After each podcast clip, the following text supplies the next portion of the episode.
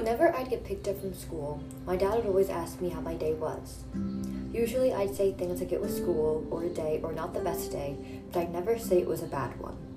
This is because my dad told me no day can be a bad one because every morning you wake up and get to put your feet on the ground and remember you're here.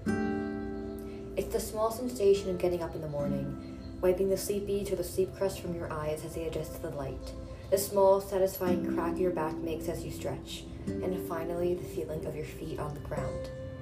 Maybe your bare toes and feet lightly land in a carpet, a little fluff to keep the cold away. Or maybe your feet hesitantly hit ice-cold wood floor like mine. A little shock, the chill, the sensation, causes you to cringe, but it wakes you up and reminds you that you are here. Or maybe your feet go straight into slippers or socks, a little hug of comfort to remind you that you are here. And there's something beautiful about that. Just being here. We don't take a lot of time to appreciate the small things in life, like the small sensations that start or make our day. The way our stomach drops when someone we want to smile at us does, the melting into an unexpected hug, the way someone's joy will brush off onto you, the sensation of a deep belly laughter. These things are so small and worth so much.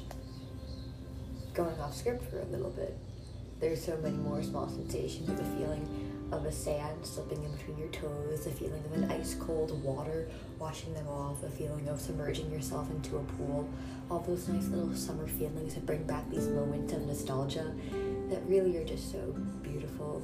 And a vacation is nice because a vacation sensation is something that can take you away from everything for a little bit. Whoever's listening, when you wake up tomorrow morning or any morning, focus on these small sensations, the feeling of your feet and the ground, the reminders that you are here and that that's enough.